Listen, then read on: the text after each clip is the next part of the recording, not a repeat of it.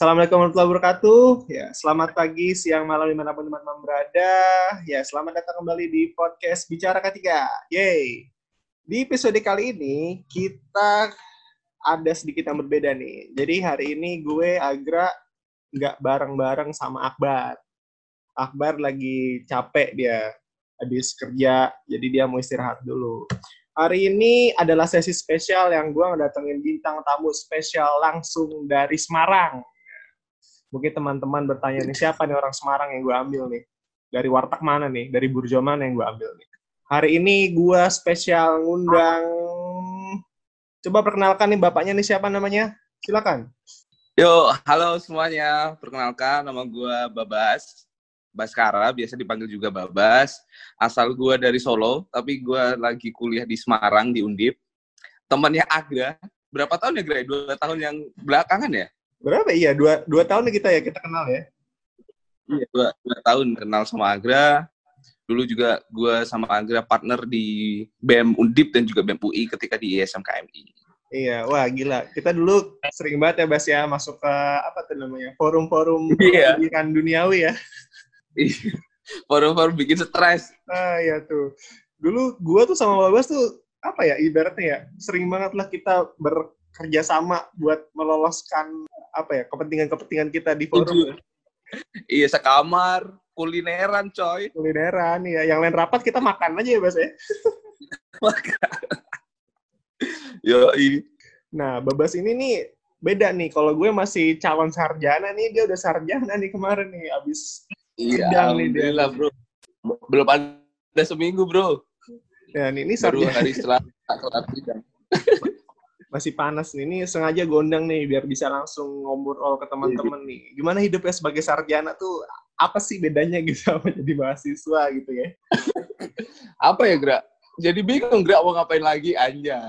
Anjay sombong banget ya Anda ya udah nggak sibuk sekarang ya. Agak, agak. Cuma lagi sibuk ngurusin yudisium kan. Terakhir Senin gua ngurusin Eh, yudisium. emang emang di Undip ada ini, ada wisuda. Wisuda online. Aduh, wisuda. Wisuda online. online. Tapi gua mau ikut periode Juli. Iya. Ini wisudanya pakai toga gak, Bes? Apa cuma pakai almet Undip doang nih? Nah, nggak tahu pakai almet kali.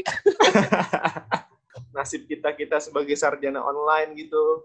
Emang sidang dari rumah, penelitian dari rumah, bahkan wisuda pun dari rumah. Jadi, iya jadi ya ini coy, lulus sarjana COVID. Yoi, sarjana COVID. Walaupun sarjana COVID, kualitas tetap nomor wahid ya, Bos ya. Yo, iya bener banget. Yoi lah. Bukan kaleng-kaleng. Yoi. Apalagi nih Mas Babas ini nih, gila. Berapa banyak orang yang tercerahkan sama dia di forum YSMKMI zaman dulu kan. Beuh. Banyak yang tercerahkan, banyak juga yang bingung. Aduh, ini gue kalau ngomong Gak Babas cuma nih, gue lah, ada sama lah.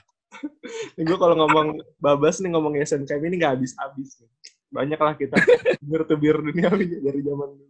Hari ini kita mau ngomongin, tapi kita hari ini nggak ngomongin YSMKMI atau BEM. Ada lah ya dikit-dikit, cuma kita fokusnya hari ini ngomongin kuliah K3 ngapain aja. Di Undip ngapain, di UI ngapain nih. Si Babas nih kebetulan juga K3 nih, jadi relate lah ya sama topiknya. Iya. Gini Bas, sebagai sarjana nih, sebenarnya kalau lu dulu kenapa sih akhirnya milih K3? Di Undip kan SKM ya, kalau nggak salah. Iya, iya. KM tetap KM. Nah, ini kenapa ente milih K3 dulu?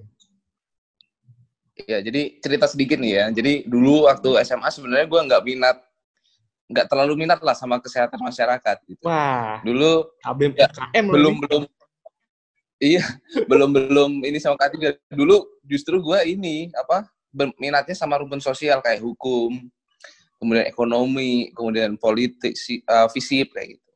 Nah, cuman dulu itu kerjaan bokap gua itu kontraktor dulu di konstruksi gitulah. Nah, gue sering diajakin ke proyekannya dia, kemudian ada beberapa hal yang dia kasih tahu ke gue bahwa di kontraktor ini bukan cuman dari anak-anak teknik doang, tapi anak-anak K3 dari kesehatan masyarakat itu juga ada di situ. Nah, sejak itu juga gue langsung berpikir, oh oke juga sih, kayaknya asik juga gitu kan.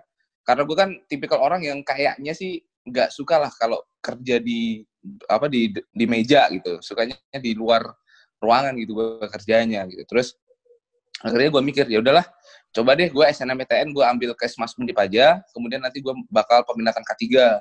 Nah, kalau memang gue nggak diterima di SNPTN, gue baru terjunnya di rumpun sosial. Nah, malah kesangkutnya di Undip, di Kesmas Undip. Hmm. Nah, gue juga ambil ambil langsung K3 gitu. Sebelum karena kayaknya kalau gue ambil UI kayaknya terlalu jauh lah, terlalu berat lah kan. Jauh ongkos kan tapi kan itu kan. Iya. nah, terus juga ini sih apa namanya? Karena itu juga kemudian sama cerita-cerita cutting banyak kan biasanya kalau SMA SMA itu kan banyak cutting-cutting yang datang tuh kan datang ngejelasin dari uh, dari univ ini univ ini nah kebetulan juga ada dari univ uh, Universitas Diponegoro dan di mana itu kesehatan masyarakat. Ya udah gue berminat ke situ. Dan ternyata juga oke okay, asik banget anjir gitu. Asik gimana nih bos nih? Ini asik nih macam-macam definisinya nih bos. Iya asiknya apa ya? Asiknya kita lebih ngertiin gitu. Kalau di sudut pandang kesehatan kan eh, nggak uh, cuman mesin doang gitu yang kita ngerti ngertiin mengenai K3-nya, tapi tentang hubungan keselamatan manusianya gitu yang lebih kita perhatikan. Jadi gue ini senang banget ketika gue bisa berhubungan dengan masyarakat atau dengan seseorang secara langsung daripada memikirkan sebuah mekanisme-mekanisme tentang alat-alat dan lain sebagainya. Hmm. Jadi asik aja gitu. Dan gue ngerasa K3 itu semacam seni atau art gitulah. Jadi kita bisa mendefinisikan secara luas gitu ini. Wih, cakep emang nih. Sepakat gue nih kalau kita ngomongin ketiga sebagai seni nih. Sepakat banget gue. Berarti ini iya, lu kan? Mau jadi anak ketiga dari sejak SMA berarti gitu ya? Kurang lebih sejak SMA gue pengen jadi anak ketiga. Tapi peminatan di Undip bukannya di semester 5? Eh, 4 ya? 4 atau 5 ya? Uh, jadi jadi gini nih, kalau ini gue jelasin sekalian di, di Undip itu di semester 4 itu proses kaderisasi calon masuk peminatan. Hmm. Jadi sebelum masuk peminatan itu ada seleksinya. Nah, seleksinya itu nanti ada proses kaderisasinya juga. Nah, baru masuk di peminatannya itu di semester 5 baru mulai. Di semester 5 dengan 9 peminatan. Satu, satu salah satunya itu K3. Berarti itu masih, berarti kan belum fix kan ya di awal kan kalau lu belum masuk K3. Tapi sempat ada goyah-goyah gak kayak, aduh nih kalau gue gak masuk K3 nih gue masuk mana gitu. Oh, kalau goyah enggak sih, gue udah paten cuy. Gue udah paten, gue pokoknya harus K3. Gue nggak tahu, jujur nih.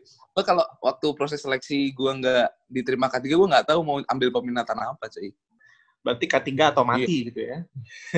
Iya, auto, auto lah pokoknya lah. Harga mati lah. Tapi gimana bro, nih kenyataan yang lu hadapi saat lu masuk ke K3 itu sesuai dengan ekspektasi gak? Pas dulu mikir mau masuk K3 gimana? Kalau sesuai ekspektasi sih sesuai, soalnya jadi ini ya, gue gue juga cerita sedikit, tipikal gue kan bukan belajar gitu, tapi ilmu yang langsung diaplikasikan gitu kan. Nah, salah satunya ini K3 banget. Jadi, misal nih, gue dapet teori ini. Nah, kemudian diaplikasikan, misalnya waktu kita kunjungan industri, kalau waktu hmm. gue kemarin itu bandara, kemudian ke proyek uh, apartemen, jadi langsung diaplikasikan dan melihat secara langsung, oh ternyata teori yang gue dapat waktu di kuliah dijelasin dosen kayak gini dan juga realitanya seperti ini gitu. Jadi langsung diaplikasikan, jadi enak, jadi nggak ngawang ilmu kita gitu. Hmm, hmm, hmm. Apa ya? Lebih lebih konkret kali ya kalau bisa gue lihat itu. Emang nih saudara tidak suka yang ini ya, yang setengah-setengah ya, harus yang konkret ya. Kalau ngomongin masuk K3 nih kalau kalau gue dulu justru pengennya dulu masuk teknik, cuma bingung teknik apa. Terus gue ketemu sama oh, teknik. Pengen teknik, cuma bingung teknik apa kayak nggak ada yang pas gitu kan. Terus gue nanya sama teman bokap, teman bokap bilang katanya udah masuk K3 aja. Akhirnya gue ngeplay di SNMPTN ngambil K3 dan gue baru tahu K3 itu masuk FKM nah itu gue nggak tahu tuh. Tapi UI ini kan langsung departemen sendiri kan? Nah iya. Kalau bedanya kalau di UI K3-nya dari semester 1 kalau kita. Dan gelarnya nanti udah SK3 walaupun nggak dapat iya. sertifikasi AK3U kayak Undip.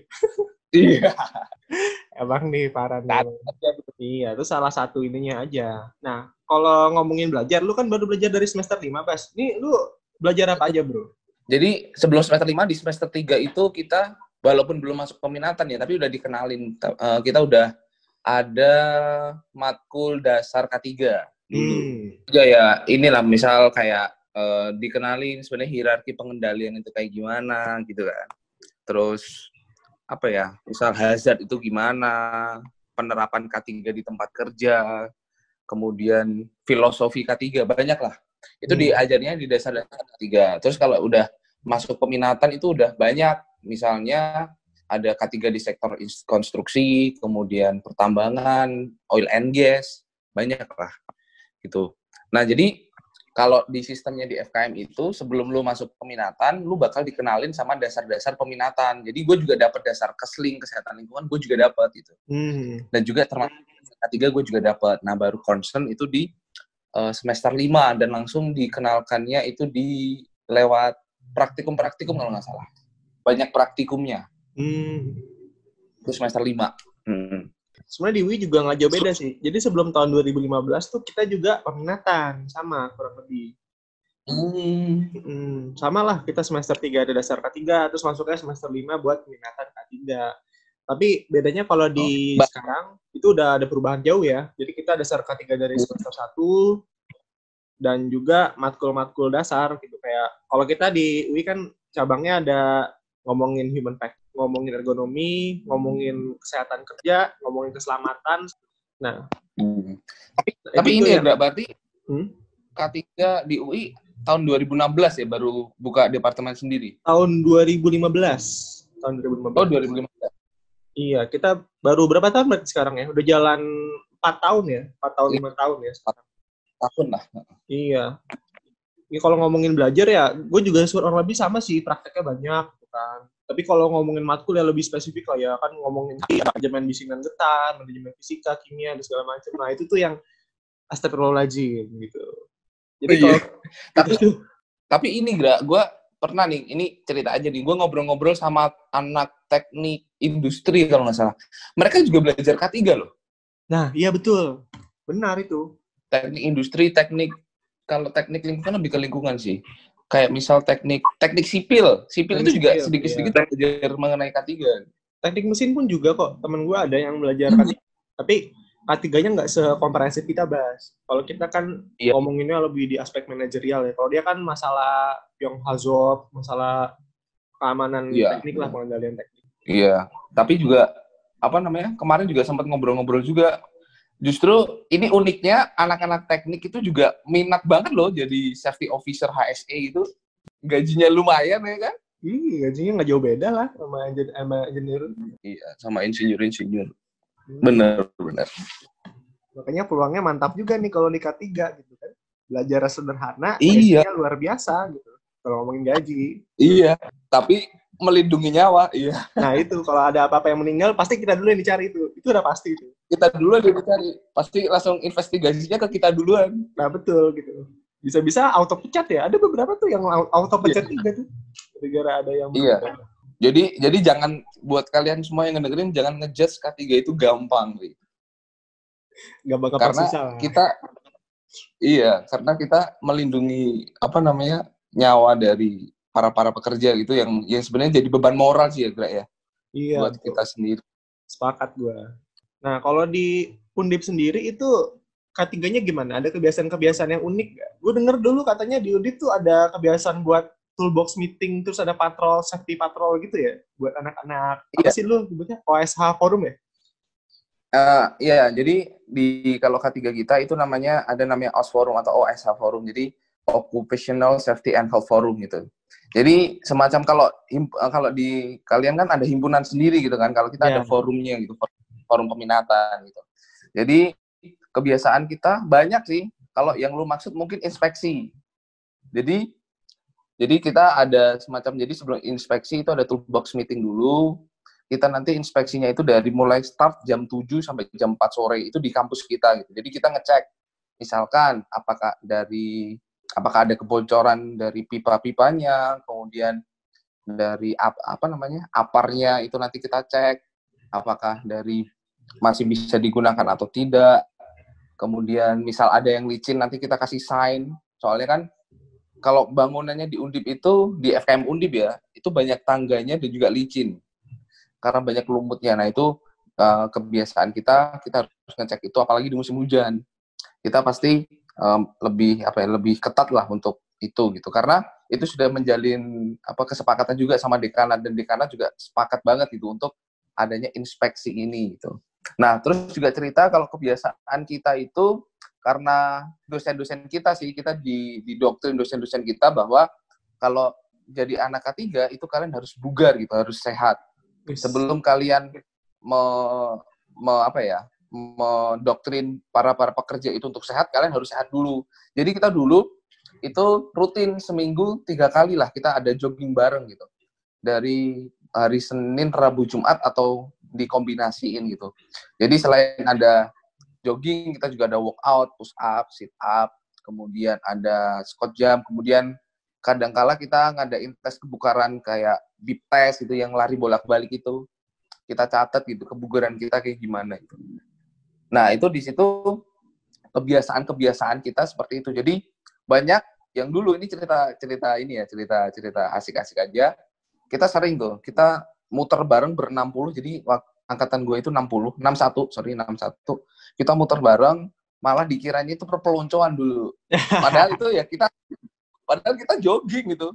Sampai sampai sampai ke dikarat ini ada apa gitu kan. Loh, kita jogging bareng Pak, nggak ada apa-apa gitu. jadi ya kayak gitu kan sensitif ya. Maksudnya ini kok iya. ngapain pagi-pagi jam jam setengah enam udah lari-lari ya. Ya itulah kebiasaan kita dulu gitu. Kalau sekarang COVID ini kayaknya udah berkurang deh. Ini perut udah buncit juga. Bagus tuh ya. Berarti itu semua dilakukan kesadaran atas diskusi ya. Jadi pada ngobrol iya. di grup terus pada jogging bareng gitu ya. Wah bagus banget itu kebiasaan. Iya, jogging bareng. Sebenarnya soalnya ini kalau di forum kita itu uh, ada kewajiban untuk tes kebugaran itu tadi. Jadi kalau tes kalau bisa itu kan berkala. Misal satu bulan sekali atau dua bulan sekali itu nggak boleh turun. Jadi harus konstan gitu harus kalau enggak naik gitu nah itu tanggung jawab moral kita dan biasanya itu dilaksanakannya di semester 5 sama 6 soalnya 7 itu kan udah fokus skripsi jadinya udah rada longgar-longgaran gitu menarik ya kalau di UI sendiri tuh nggak belum ada loh kebiasaan-kebiasaan kayak gitu. Mungkin setelah dengerin podcast ini bisa kali ya jadi referensi buat teman-teman iya. yang sekampus dengan itu. Bagus loh kebiasaannya. Iya olahraga bareng coy. Iya. Kalau kita mungkin karena agendanya juga macam-macam, terus juga uh, banyak yang nggak kos juga ya. Jadi kebiasaan-kebiasaan itu juga agak berat gitu kalau mau dibawa. Tapi bukan yang nggak bisa dimulai, itu sangat bisa dimulai nggak sih? Bagus. Tapi kalau di UI gimana, Gra? Kebiasaan di departemen K3 lu? Kalau kita sebenarnya kalau ngomongin kebiasaan gimana ya? Kalau kayak undip gitu kita nggak ada yang khusus sih sejujurnya ya. Sejujurnya nggak ada yang hmm. khusus paling kita tuh disatukan oleh matkul saja gitu pada akhirnya. Nggak oh, ada sih. Iya, nggak ada. Paling kita forum-forum yang mungkin umum ya, kayak forum-forum musyawarah angkatan dan segala macam gitu. Waktu itu gue pengen, oh, iya. pas gue jadi panitia ospek, gue pengen ngidein ngadain osjur gitu, buat semacam-macam gitu. Hmm. Semua waktu itu nggak kena aja lah. Tapi angkatan lu berapa, Gra, di K3-nya? Gue di K3 tuh ber-49. Nggak beda jauh lah, gue 60 jauh sih lumayan lah belasan iya. lah ya tapi kan gue ini coy apa dibagi dari FKM jadi kan belum da, jadi departemen gue iya kalau kita udah perangkatan gitu udah iya masing-masing lah tapi emang kalau gue ngeliat juga kulturnya tiap angkatan tuh beda kalau kita gitu. ada cirinya masing-masing lah gimana ada yang, angkatan lu gimana kalau angkatan gue tuh tipikalnya ada yang tipikalnya tuh ambis organisasi ambis belajar gitu Lu lu masuk yang mana, Gra? Waduh, kalau gua abis belajar dong bahas skripsi nih. Lihat skripsian. Uh. Kurang lebih kita sama lah ya, kita sama. kita sama. Dulu dan sekarang ya samanya ya. Dulu dan sekarang. Setelah pensiun. Iya, nih, Babas nih, lu selain uh, belajar K3 nih ngapain aja, Bas? Gue denger-dengar Anda uh, memimpin sebuah di KM ya? Iya, jadi apa ya selain K3 kalau dulu ya gue ngebem gitu kan dulu dulu, dulu ya ngebem waktu K3 ya dulu kan udah udah udah udah lengser coy. Iya kira mau nambah lagi bas. Apa di Unif? Ah enggak. Di nasional dong. Jadi selain selain K3 gue ngebem jadi dulu uh, gue sama Agra sempat jadi ketua BEM kalau Agra ketua BEM FKM UI gue jadi ketua BEM FKM UNDIP di tahun 2019 gitu. Nah di situ juga sebenarnya waktu gua ngebem juga sering ini kolaborasi sama K3 juga dulu. Hmm. Misalkan waktu dulu kita bahas Lo ingat gak sih dulu uh, pernah ada wacana revisi undang-undang ketenaga kerjaan? Oh iya, ingat-ingat. Nah itu sempat kita kita bahas karena itu kan concern dari Mas Forum gitu, dari K3 juga gitu, juga sering. Terus beberapa kali juga nggak beberapa kali sih baru baru baru inilah baru baru ini selain K3 juga gue lagi fokus sama UKT bro. Hmm. Ya jadi inilah jadi kalau di Undip sekarang posisinya itu lagi rame-rame mahasiswa akhir nih mengenai pembayaran UKT. Nah di situ gue ngerasa sedih aja ketika teman-teman gue banyak yang nggak seberuntung gue ketika gue bisa menyelesaikan skripsi banyak yang masih susah lah dan harus membayar UKT. Nah itu gue pengen bantuin sih gitu, masalah itu. Terus apa ya selain UKT tiga paling gue ini apa namanya cuman ikut gerakan-gerakan doang sih. Sama kalau di waktu di forum gue, gue di divisi di departemen kewirausahaan bro. Jadi gue berbisnis dulu. Iya. Entrepreneur muda nih berarti nih. Iya, entrepreneur sebenarnya biar gak sibuk aja sih, soalnya kan ngebem juga, jadi ini juga. Jadi ya udahlah gue kewirausahaan aja lah, yang gak susah-susah banget lah. Tapi emang wajib buat kontribusi gitu, Bas? Iya, jadi jadi setiap anggota di apa di K3 FK Undip itu mereka masuk di departemen. Departemennya itu kayak kalau di BEM itu bidang-bidang lah. Hmm. hmm, hmm gitu. Misal ada PSDM, kemudian ada kaderisasi, ada kewirausahaan, ada lead bank, kemudian ada apa lagi ya dulu, Pak? Kalau di UI itu namanya OHSC, Occupational Health and oh, Safety oh, Community. Mungkin oh, teman Undip juga tahu kali ya. Kalau OHSC kita yeah. di setiap angkatan. Kita terdiri dari berbagai macam angkatan. Dari mulai yang hmm. paling tua yang angkatan gua ya. Enggak, enggak gua sih yang bawah gua berarti ya. Sampai yang maba ya mirip-mirip kayak BEM lah gitu. Iya sih. Nah kalau di gue oh gue lupa kali ya. Kalau di lu ada kayak safety induction atau safety talk? Oh ada. Jadi oh iya nih lupa gue ini malah diingetin lu malah lu yang tahu. Lupa gue jadi gue itu doang di, itu, itu di gue ini gerak jadi safety induction gue itu jadi apa ya di, dibayar gitu kalau di rektorat hmm. jadi kalau misal ada acara-acara besar di rektorat itu protokol salah satunya itu safety induction di awal. Nah, biasanya kalau dari kita itu memang ada latihan rutinnya safety induction. Jadi pakai dua bahasa, pakai uh, bahasa Inggris sama bahasa Indonesia. Dan juga nanti diperagakan gitulah. Lu tahu sendiri safety induction gitu. Hmm, hmm. Nah, tapi itu diwajibkan ke seluruh forum OSH, Bas. Apa gimana? Iya, Uh, sebenarnya tidak diwajibkan, tapi malah justru yang diwa yang mewajibkan dari rektoratnya sama dekanat. Jadi kalau ada acara-acara itu harus uh, ada safety induction di awalnya. Sebelum ada pembukaan acara itu harus ada safety induction. Oh. Nah di situ turun temurun. Jadi kalau di tahun gue udah habis. Jadi nanti jatahnya itu di tahun di bawah gue nanti yang untuk safety inductionnya nanti terus dibawa diturunkan ke bawah-bawah terus gitu. Hmm. Oke, sama ya kurang lebih ya. Kalau di kita juga sama sih. Setiap acara pasti harus ada lah ya. Ntar kalau misalnya nah, ya. kebakaran nggak tahu jalan keluarnya bagaimana kan? Iya. Nanti kalau kebakaran, kebakaran nggak tahu apa jalur evakuasinya juga bingung juga. Nah itu dia betul. Kalau ngomongin kegiatan Sen K3 ya, kalau gue sendiri ya kurang lebih sama kayak Babas lah ya, nggak usah dibahas lebih lanjut gitu ya. Dan isu-isu yang dibahas juga kurang lebih sama dan untuk hubungannya dengan anak ketiga, kalau saya pribadi belum ada kalau di tahun gue ya kebetulan. Jadi untuk bawa isu segala macam, nggak tahu ya departemen ketiga gue tuh agak apa ya, nggak bisa lah bahas dibawa ngegas gitu loh, buat tentang-tentang pemerintah gitu nggak bisa. Beda kultur kali ya. Sebenarnya sebenarnya nggak menentang sih kalau di di Undip juga nggak bisa, Grace sebenarnya cuma diskusi aja gitu biar semua orang tuh tahu bahwa ada isu-isu ini loh sebenarnya gitu. Kalau sampai ranah audiensi itu juga nggak ada sih. Hmm, hmm, hmm. Iya. Paling presiden kajian juga belum ada. Jadi ya cuma ngobrol santai aja sih sebenarnya. Hmm. Kalau kita kebetulan bahkan kalau diskusi aja tuh juga nggak ada bahas. Jadi diskusinya fokusnya ke keilmuan. Ya. Kalau isu-isu kayak gitu kita apa ya jarang lah kalau di UI lah. Jadi sangat ditekankan ke keilmuannya lah kalau di UI. Iya, tapi dulu juga ini enggak, lu pasti tahu kan UU 1 1970. Hmm. Nah, itu itu dulu sempat kita ini sempat kita bahas bareng sebenarnya relevan nggak sih kalau misal itu kan di di apa keterangan sanksinya kan cuma seratus ribu tuh nah iya ya kan Nah, itu kan jadi perdebatan panjang. Itu seakan-akan jadi kayak peraturan abadi itu nggak tersentuh gitu kan. Yes. Nah, itu juga sempat kita bahas juga, tapi cuman bahas biasa ngobrol santai gitu sih sebenarnya. Tapi bagus sih kalau tetap ada inisiasi kayak gitu ya. Semoga itu kultur bisa diteruskan terus tuh ke angkatan-angkatan bawah. Soalnya Iya, emang isu K3 tuh gimana ya? Secara nggak langsung tuh dilihat juga sama masyarakat gitu. Kayak setelah kita lulus dari BEM-BEMan juga bakal ngerasain itu juga kan pada akhirnya. Iya.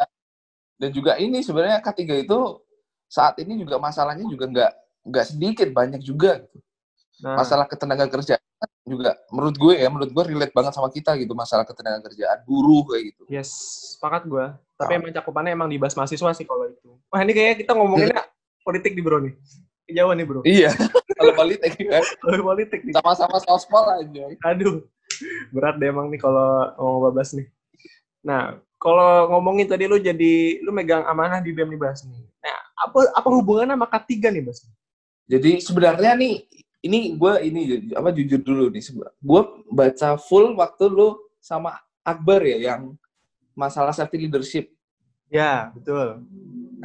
itu juga sebenarnya menurut gue relate sama ketika gue menjabat di BEM gitu karena leader itu nggak cuma di BEM doang. Jadi kalau lu di terjun di K3 lu juga harus mempunyai prinsip safety leadership gitu. Bagaimana lu mengayomi bagaimana lu mengorganisir dengan baik dan juga menghargai lah satu sama lain. Itu kan sebuah apa ya ilmu kepemimpinan gitu di ranah safety gitu. Jadi kalau hubungannya sih di situ ya menurut gua kalau berdasarkan kepemimpinannya gitu. Tapi kalau misal tadi yang gue jelasin kalau BEM sama K3 paling kita bahas isu bareng sih. Misalnya bukan isu yang berat-berat tapi cuma ngobrol santai aja gitu. Pandangannya anak-anak K3 tuh gimana mengenai ini? Kayak gitu.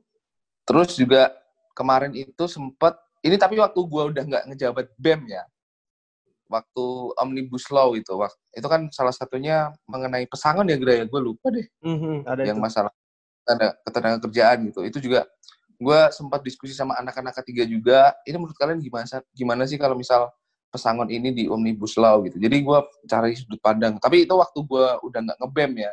Wak- waktu nggak ngebem. Terus kalau bem sama K3 ini sebenarnya kalau gue bisa apa namanya menggambarkan gitu ya sebenarnya itu kalau di Undip sendiri gue rasa udah siap. Beberapa peminatan tuh udah siap jadi himpunan sendiri sebenarnya. Nah jadinya eh, himpunan sama BEM itu kan sebenarnya apa ya? Alur koordinasinya lah yang jelas. Ya jelas banget. Nah tapi kalau yang sekarang ini BEM ini kan bukan himpunan di gue. Di gue kan belum himpunan. Jadi masih sekedar ngobrol bareng belum ada alur koordinasi yang jelas gitu kalau di, di Undip gitu. Jadinya kita mau ngelakuin bareng-bareng juga cuman berdasarkan kesepakatan aja bareng-bareng gitu, Hmm. gitu sih paling Ini agak ada beda pandangan sedikit ya. Kalau di UI tuh kita eh, nggak usah nge-BEM ya, mungkin organisasi secara keseluruhan gitu. Kalau di Mm. gua kan ngalaminnya BEM ya. Kalau di BEM sendiri emang kita aspek nyambung sama K3-nya itu kita mengembangkan sistemnya itu loh, Bas. Kalau kita ngomongin kayak sistem manajemen K3 dan segala macam tuh ternyata relate. Kalau gua tuh ada fungsi namanya eh sorry, ada tim namanya KI, kontrol internal. Nah, itu dia fungsinya kan ngaudit, evaluasi, terus kontrol monitoring. Nah, itu gue lihat-lihat ya, fungsinya kurang lebih sama sama HSE. Cuma kalau HSE kan terfokus ya safety gitu. Kalau dia kan semuanya. Jadi itu sih kayak belajarnya kurang lebih itu juga bisa jadi ini nih pelajaran juga di situ tuh. itu itu bagus banget tuh Gra bisa di apa diadopsi sama teman-teman dari FKM Undip juga sebenarnya justru di gua belum ada yang kayak begituan Nah, itu bagus, Bas. Karena itu ngelatih kita buat apa ya? Kayak kerjaan-kerjaan HS itu kayak ngebuat form, terus juga eh, inspeksi, monitoring segala macam tuh dilakuin sama dia. Jadi kalau gue bilang relate banget, asli. jadinya itu ini ya rutin gitu ya Iya, ya sama lah kayak di kantor lah ya. Ada inspeksi ada yang enam bulanan, ada yang tiga bulanan. Turlap-turlapnya. itu Paling- paling gua kalau kayak gitu cuman pelatihan doang Gra jadi misal kita ngundang dari pela, apa dari eh, kakak tingkat itu yang udah kerja gitu ngelatih kita tapi belum membentuk tim kayak lu gitu iya jadi jadi apa ya jadi kita ngerti secara langsung yaitu yang buat bilang tadi langsung diaplikasikan gitu kan enak gitu kan belajar kayak gitu Betul, betul. Ya, tapi karena diaplikasikan, jadi capeknya juga teraplikasikan ya. Nyata capeknya ya. Iya. Akhirnya numpuk-numpuk. Numpuk-numpuk ya. Ya begitulah kan simulasi kerja lah ya. Iya, simulasi kerja. Aduh. Dan ini kita udah melewati fase BEM nih, Bas. Ini kita hmm. masuk magang nih. Kalau di Undip sendiri, oh. di Undip deh, lu gimana kalau magang nih? Gimana? Gua dulu magang di sektor geotermal. Ya, jadi geotermal itu uh, ener termasuk energi terbarukan. Jadi kayak misal kan ada nih yang uh, energi angin, kemudian air, panel hmm. surya, kayak begituan lah. Hmm. Nah, kalau di geothermal ini pakainya panas bumi. Jadi uh, panas bumi, kemudian nanti bisa hasil output terakhirnya itu menjadi listrik gitu. Nah, cerita sedikit, gue itu magang di Star Energy yang ada di Gunung Salak, Sukabumi kalau kalian. Ya jadi dingin cuy, asli dingin banget. Jadi ya, di tempat magang gua di Star Energy Geothermal Salak ini, dia masuk di wilayah konservasi alam juga. Jadi di sana itu masih ada macan, masih ada elang Jawa, masih ada owa Jawa gitulah. Wah gila, seru banget dong. Ya, jadinya jadinya ini gerak yang menariknya itu selain kita uh, apa namanya sistem manajemen K3 di perusahaan yang kita apa namanya kita terapkan, juga kita harus memiliki kewajiban untuk menjaga lingkungan itu gitu. Jadi kan lu bayangin ada industri tapi di wilayah konservasi. Hmm. Nah, lu tahu itu kan uh, apa namanya um, bisa memberikan dampak kerusakan lingkungan. Nah, tapi kalau di tempat magang gue itu bagusnya itu adalah mereka sangat bisa untuk menjaga lingkungan itu. Jadi misalnya nih, jadi kalau di geotermal itu kan ada pipa-pipa panas gitu, steam namanya, pipa-pipa gitu yang isinya uap. Nah, karena di sana itu wilayahnya dingin, sering banget macan-macan itu justru tidurnya di atas pipa itu. Wis, mantap. Iya, jadi anget kan, jadi anget gitu di situ. Nah, uh, jadi kalau di tempat magang gue juga cerita sedikit, itu salah satu pemasok listrik yang ada di Istana Presiden Bogor. Wis. Salah satunya waktu gue itu di Star Energy itu. Jadi asik sih, karena yang gue menarik juga pertama sektornya itu tergolong baru nggak belum banyak lah di Indonesia kemudian yang dua ternyata gas emisi jadi kan kalau energi kan pasti ada emisi ya emisi itu kayak misal zat-zat yang terbuang gitulah itu sedikit emisinya jadi tidak terlalu merusak lingkungan walaupun walaupun terbarukan kan pasti tetap ada gas emisinya kayak gitu asik sih jadi sekalian lo uh, belajar sekalian lu rekreasi juga karena di sana juga pemandangannya bagus, ada kebun tehnya segala macem lah. Wah, mantap. Nih, nggak berniat. Nah, kalau lu gimana? Kalau gua kemarin waktu itu di manufaktur gua. Gua nggak jauh-jauh oh, di? Iya, gue di Jalan Raya Bogor waktu itu. PT PIP hmm. lah sensor namanya. Nah, kalau gua uniknya di sana tuh gue belajar mengenai kerasnya kehidupan tuh. Oh, gimana tuh? Jadi banyak gitu. Wah, gimana ya? Lu tuh di sana diatur banget, Bro. Emang ini karena kulturnya perusahaan Jepang ya. Jadi uh, gua oh. dari mulai jalan diatur, makan diatur, terus juga bahkan salam pun diatur di sana gitu. Jadi kebiasaannya hmm. tuh gue tiap hari datang pagi-pagi itu setengah tujuh. Itu senam pagi, bro. SKJ 88, oh. lu tau SKJ 88 nggak? itu udah lama banget. SKJ 88 gitu. iya. Tapi di, bagus juga. Jadi di sana tuh selalu ada doktrin tentang keselamatannya kencang. Selamat doktrinnya kencang banget. Jadi setelah senam pagi akan ada safety talk di masing-masing divisi terus nyanyi nyanyi lagu perusahaan sama nyanyi hmm. nyanyi lagu perusahaan doang bro jadi kayak wah gila vibes-nya tuh vibes vibes penjajahan abis lah kalau gue rasa bisa rasain tapi tapi emang kalau perusahaan Jepang itu emang disiplin itu ya Gra ya iya begitu gue ngerasainnya segitu ya karena kebetulan gue magangnya baru di situ gitu kalau yang Jepang ya dan hmm. di sana tuh apa ya?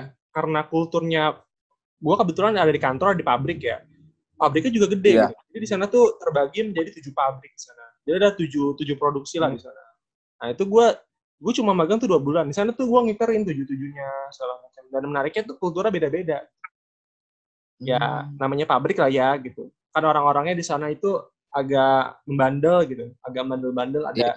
leweng-leweng dikit lah kalau di sana tapi hebatnya rapi gitu loh ya kalau tadi kelebihannya di tempat lo itu dia unik ya kalau di tempat gue tuh rapi always gitu. tapi ya gitu hmm. gue kebetulan orangnya memberontak bas tapi kalau di di tempat gue ini gerak jadi sebelumnya itu Chevron di tempat gue yang ini yang handle Hmm. Jadi uh, dari Chevron uh, terus beralih ke Star Energy. Jadi hawa-hawanya untuk apa namanya? Uh, apa namanya kerja di bawah Chevron itu masih kental banget. Jadi memang ya masih disiplin. Kemudian yang gue suka itu di sana itu kalau misal uh, jamnya jam sholat itu semua berhenti gitu. Jadi sholat berjamaah. Bus. Sangat. Ya, tapi ya tapi kalau di di apa namanya di operatornya tetap ada yang standby gantian. Tapi kalau yang selebihnya itu sholat bareng di masjid. Nah itu yang gue suka karena kalau di di gue kan Star Energy ini nggak yang kayak di manufaktur yang yang harus apa yang namanya harus standby banget itu kan mengenai ini karena ini kan udah kalau di tempat gue kan udah alat banget tinggal operatornya itu yang monitoring doang gitu jadi selebihnya bisa sambil jalan itu sih yang gue salut banget sama wilayah ini hmm. tapi lu magang Dan juga bebas gak lu magang bajunya bebas uh, kalau gue kalau gue beda bro Oh lu ini ya ditentukin, ditentuin. Uh, seragam gue warnanya hijau, hijau neon lo tau seragam hijau neon gue kayak gitu. iya. tapi ini kalau gue bebas tapi ini kalau jadi uh, sebelum masuk itu harus ke kantor dulu ambil APD semuanya lengkap. APD doang sih, tapi disediain sama perusahaan. Iya. Iya. Emang rata-rata udah pada nyiapin dan, sama perusahaan. Iya, rata-rata udah nyiapin dan nih gue baru pertama kak pertama ngerasain di sana itu gempa itu sering gerak di tempat hmm. gue. Nah kalau lu ingat waktu gue magang itu gue ngerasain gempa banget dan pusat gempanya itu di Pelabuhan Ratu. Wah, itu kan itu di Sukabumi kan. Wah, kacau itu itu kerasa banget anjir. Tapi lu kalau misalnya disuruh lu mau lagi gak kerja kalau kerja di sana lu mau gak? Wah, gue mau gak asli. Soalnya nyaman juga orang-orangnya asik-asik juga di sana. Hmm. Buat buat belajar enak banget lah tapi tapi di sana tapi kurangnya apa ya kalau buat kita nih buat kita kita yang belum dapat pengalaman kerja nih ya kan uh, untuk mencari kesalahan kerjanya di sana tergolongnya walaupun ada ya tapi tergolongnya minim soalnya mereka sudah sustain gitu sistemnya nah gue pengen ngerasain kerja di mana semacam kayak di konstruksi gitu loh bro tau gak sih lo yang misal masih banyak yang susah diatur nah kita gue pengen belajar ya? skill gue nah Betul. Jadi gue pengen turun langsung untuk ya udah yuk kita perbaiki di ranah yang memang masih belum bagus ketiganya. Wih gila, cita-cita tauladan sekali nih. Biasanya kalau iya. seumur umur kita kan pengennya langsungnya enak gitu gak sih? Bukan langsungnya enak ya, iya. tapi sustain gitu ya. User lah ya maksudnya user, bukan kontraktor gitu loh. Iya, gue juga gue juga ini ya pengennya juga yang langsung mapan. Semuanya pengennya begitu, Bas. Berarti ini saudara nih lulus pengen jadi apa nih? Langsung kerja apa mau gimana rencananya? Yang yang jelas gue bakal AK3U dulu sih, Gra. Ini. Jadi kan udah program kan. Gue AK3U kalau ini ya kalau di ACC Kemenaker itu kalau di antara akhir Juli atau awal Agustus lah. Uh, langsung gue kerja. Kerjanya apa? Sedapatnya aja kalau gue mah kalau fresh graduate apa sih pengalaman kerja juga belum ada kan? Iya, apalagi sekarang Jadi, kan apalagi sekarang nyari uh, kerja susah, PHK banyak di mana-mana. Nah, itu Jadi gue yang yang realistis aja lah, gue di mana aja. Yang penting bisa jadi batu loncatan aja. Hmm. Tapi siap bos, tapi, kalau misalnya dilempar ke daerah-daerah? Hmm, gue siap-siap aja. Karena, tapi cita-cita gue tetap ditambang sih, kira. Ya, Kita, lo inget gak sih waktu kita di Bandung, kita sama-sama pengen Freeport, oh ini. Oh iya bener. Cuma nggak jadi gara-gara ini. Aduh. Gara-gara ini. Gue harus ngambil data di situ kagak jadi. Ya nggak apa-apa lah. Jadi lebih dekat dengan keluarga. Tapi gue mau gue mau nanya Gra. Apa itu? Lo misal kerja jauh di di orang tua nggak sih? Kalau gue kayaknya sih ya tuh ya. Orang tua gue nggak ngomong cuma nada-nadanya tuh karang enggak sih bro. Sama banget. Itu dia makanya. Ya semua orang tuh pengen lah ya anaknya nggak kerja jauh-jauh ya karena bisa mantau gitu kan. Udah tua juga kan. Iya. Gue bilang gue bilang sama orang tua gue pengen kerja di Kalimantan pada kaget gra. Pasti gak sih? Tapi emang iya. kita kerja ke situ gak sih bos? Gimana ya iya ranah tambang banyaknya di situ kan batu bara di Kalimantan semua iya makanya Kalimantan di Riau juga ada tuh terus di iya di Riau juga Papua gitu kan ya banyak lah ya sebenarnya kerjaan buat ditambang kalau memang ditambang. Cuma itu risikonya kan jauh. Terus rosternya juga kan kalau masih baru-baru kan masih banyak kan di sono kan. Iya benar. 62 lah. 6 minggu di sono, 2 minggu pulang. Iya keadaan kayak begini kan. Itu Jadi harus berarti- harus pintar-pintar cari peluang kerja. Iya, Gimana? bukan berarti nggak bisa. Bisa kan? Ada aja yang buka mah. Nyari mah ada. Tinggal kitanya doang kan. Iya, kalau yakin mah pasti bisa lah. Yo, Oke. Ini kalau buat saudara nih, buat teman-teman yang ada di dunia K3 sekarang, harapannya apa nih buat dunia K3 Indonesia? Di Indonesia ya. Hmm, ini gua nah, ini gua ngutip dari dosen gue. Ini bagus banget. Ada dua sebenarnya. Ini eh, ada di filosofi K3 sebenarnya, Gra. Banyak banget di perusahaan ini yang mengang- perusahaan di Indonesia yang yang kurang eh, apa namanya? yang kurang memperhatikan lah kesejahteraan dari pekerjanya gitu. Nah, dosen gue bilang, jadikan pekerja atau sumber daya manusia itu adalah aset. Jadi pekerja atau SDM itu jadikan aset. Kalau lu eh, apa namanya bekerja tanpa SDM itu juga nggak akan apa nggak akan lancar juga gitu. Dan juga yang kedua itu banyak juga yang menjudge bahwa ketika lu menerapkan prinsip K3 itu akan biayanya mahal. Lu akan pemborosan. Padahal enggak, Bro. Kalau menurut dosen gue di filosofi K3 juga safety is good business atau safety is good investment. Jadi ketika lu menerapkan K3 justru lu akan menginvestasikan perusahaan lu itu lebih banyak lagi. Karena apa? Meminimalkan kecelakaan kerja, insiden atau aksiden. Kemudian lu bakal eh, apa namanya? pekerja lu akan lebih produktif lagi dan lain sebagainya. Nah, di sini juga gue juga ngutip kalau sebuah perusahaan defisit itu bisa ditanggulangi. Kerusakan sistem itu bisa dibenahi. Kemudian gangguan mesin itu bisa diperbaiki. Tapi nyawa itu tidak akan terganti. Widih, keren. Nah, makanya eh, apa namanya kita harus menghargai sih, Bro.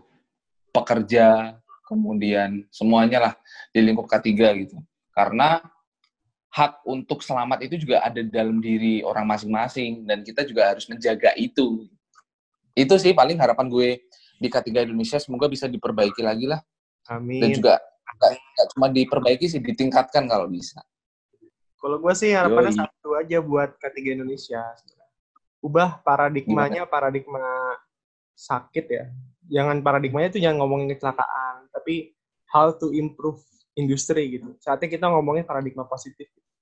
Karena ya Betul. kebanyakan kan motivasi perusahaan kan kebanyakan zero accident gitu. Misal, tapi Iya. Indonesia masih di situ-situ aja, di situ-situ aja gitu. Sementara di dunia kita mindsetnya udah mulai ke well-being uh, workplace gitu, ke tempat yang mengembangkan tempat yang nyaman, tempat yang sehat. Saatnya Indonesia tuh ke arah situ kalau menurut gua. Gitu aja kalau dari gua. Berarti harus diimprove kali ya Gra ya. Jangan cuma stuck di situ-situ aja kan ya. Betul, Bro. Cuma ya banyak orang yang menganggap kita belum siap. Tapi kalau kita nggak siap mulu, kapan kita mulai? Iya gak sih, Bas? Betul, betul banget. Nah, kalau buat dedek-dedek nih yang masih belajar nih, Bas, nih, tentang K3 ataupun yang mau belajar K3, gimana nih kalau dari saudara? Ya, jadi kalau buat adik-adik semuanya yang lagi belajar K3, pelajarilah secara mendalam lah mengenai K3 itu. K3 itu bukan hanya keselamatan dan kesehatan kerja, tapi yang gue katakan di awal, safety is art. Jadi bagaimana lu berfokus dan berhubungan dengan manusia. Bagaimana lu mengadvise atau mem- memberikan saran-saran, kemudian menegur dari para pekerja nantinya ketika beke- bekerja di ranah K3. Jadi kalau menurut gue juga lu menegur orang itu juga ada seninya. Lu nggak bisa semena-mena lu menegur. Lu harus mengerti dulu akar permasalahan kenapa melakukan itu dan lain sebagainya. Nah, menurut gue itu merupakan seni yang nggak cuman politik doang. Kalau banyak orang yang politik is art, bagi gue nggak cuman politik, safety is art. Wih, Asik. Emang nih, Babas nih sangat-sangat inspirasional banget ya. Bisa lah jadi quotes-quotes di ke depannya. quotes, quotes of the day. Quotes of the day, from Baskara Petar Marahensa. Mantap. Kalau dari gua, pesannya buat adik-adik mahasiswa, jangan cuma belajar di kelas kawan. K3 itu kita ngomonginnya implementasi praktek dan evaluasinya berdasarkan dengan teori. Jadi teori itu bukan hal yang harus dihilangkan, tapi hal yang harus digunakan sebagai pendukung untuk memperbarui tempat kerja itu jadi bagus gitu. Ya, ini gue nambahin juga kalau menurut dosen gue, teori itu cuma sebagian kecil, tapi pengalaman itu yang paling berharga. Yes, betul.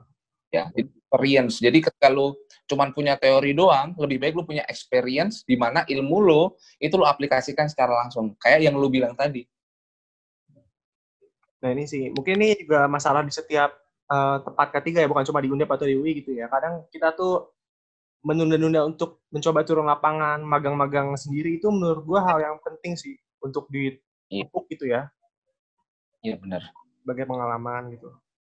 Dan bener banget orang-orang yang pengen belajar K3 dari gue sendiri, uh, eh, gue lihat K3 itu bener kata Babas gitu. Ini bukan cuma sekedar ilmu gitu. Ini seni yang dipelajari lewat sendi-sendi kehidupan kita gitu. Kalau saudara-saudara merasa hidup gitu ya, saudara pasti akan melihat K3 itu seperti apa gitu. Ya kayak yang gue jelasin di podcast-podcast kemarin lah. Gitu.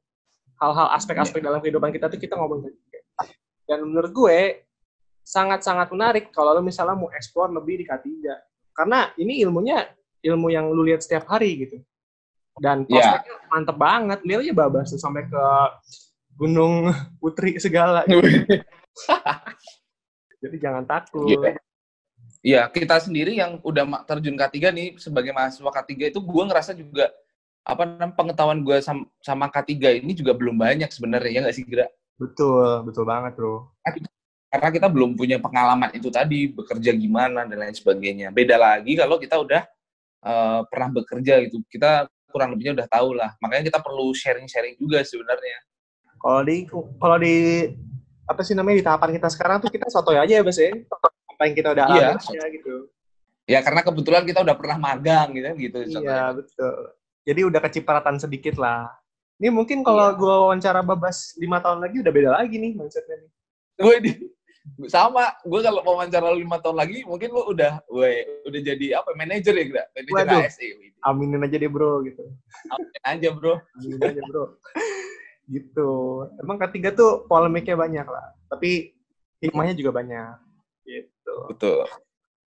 Nih nih bas nih lu nggak jadi pergi nih bas nih. Apa kita udahin aja nih podcastnya nih sekarang nih? Um inilah gue ada ada ada terakhir lah dari gue. Boleh silakan. Jadi buat orang-orang semuanya uh, yang menjudge K3 itu menyeramkan, menurut gue bagi kalian yang belum kenal K3 nih, K3 itu asik sebenarnya. Jadi kalian harus ngenalin itu bahwa K3 itu sebenarnya sudah kita implementasikan secara tidak langsung di kehidupan kita sehari-hari. Misalnya lu uh, apa namanya berkendara pakai helm. Kemudian misal lu keluar rumah nih, lu pakai sendal atau pakai sepatu. Itu secara tidak langsung lu sudah menerapkan prinsip-prinsip K3 gitu lu pakai masker, lu pakai jaket, itu sudah menerapkan prinsip-prinsip K3 secara tidak kalian ketahui. Jadi, hal-hal kecil aja yang kita aplikasikan di kehidupan sehari-hari, kalian sudah lakukan. Apa kalian nggak minat untuk gabung K3? Yoi. Yoi. Jadi gitu guys, jangan lupa untuk apa ya, mengembangkan diri di K3 dan buat yang belum pengen join silakan cemplungkan diri kalian untuk masuk K3 dan bergabung bersama kami berdua. Wih. Ke mana nih bergabungnya nih? Wih, gak tahu nih. Ini ambigu banget ya. Aduh, apa nih mencurigakan nih? Hmm, itu yang kita simpan buat sesi-sesi selanjutnya kali ya, Bos ya. Oke, okay. terima kasih banyak sudah mendengarkan. Sampai jumpa lagi di sesi-sesi selanjutnya. Bye-bye. Thank you, Bas. Bye. Yoi.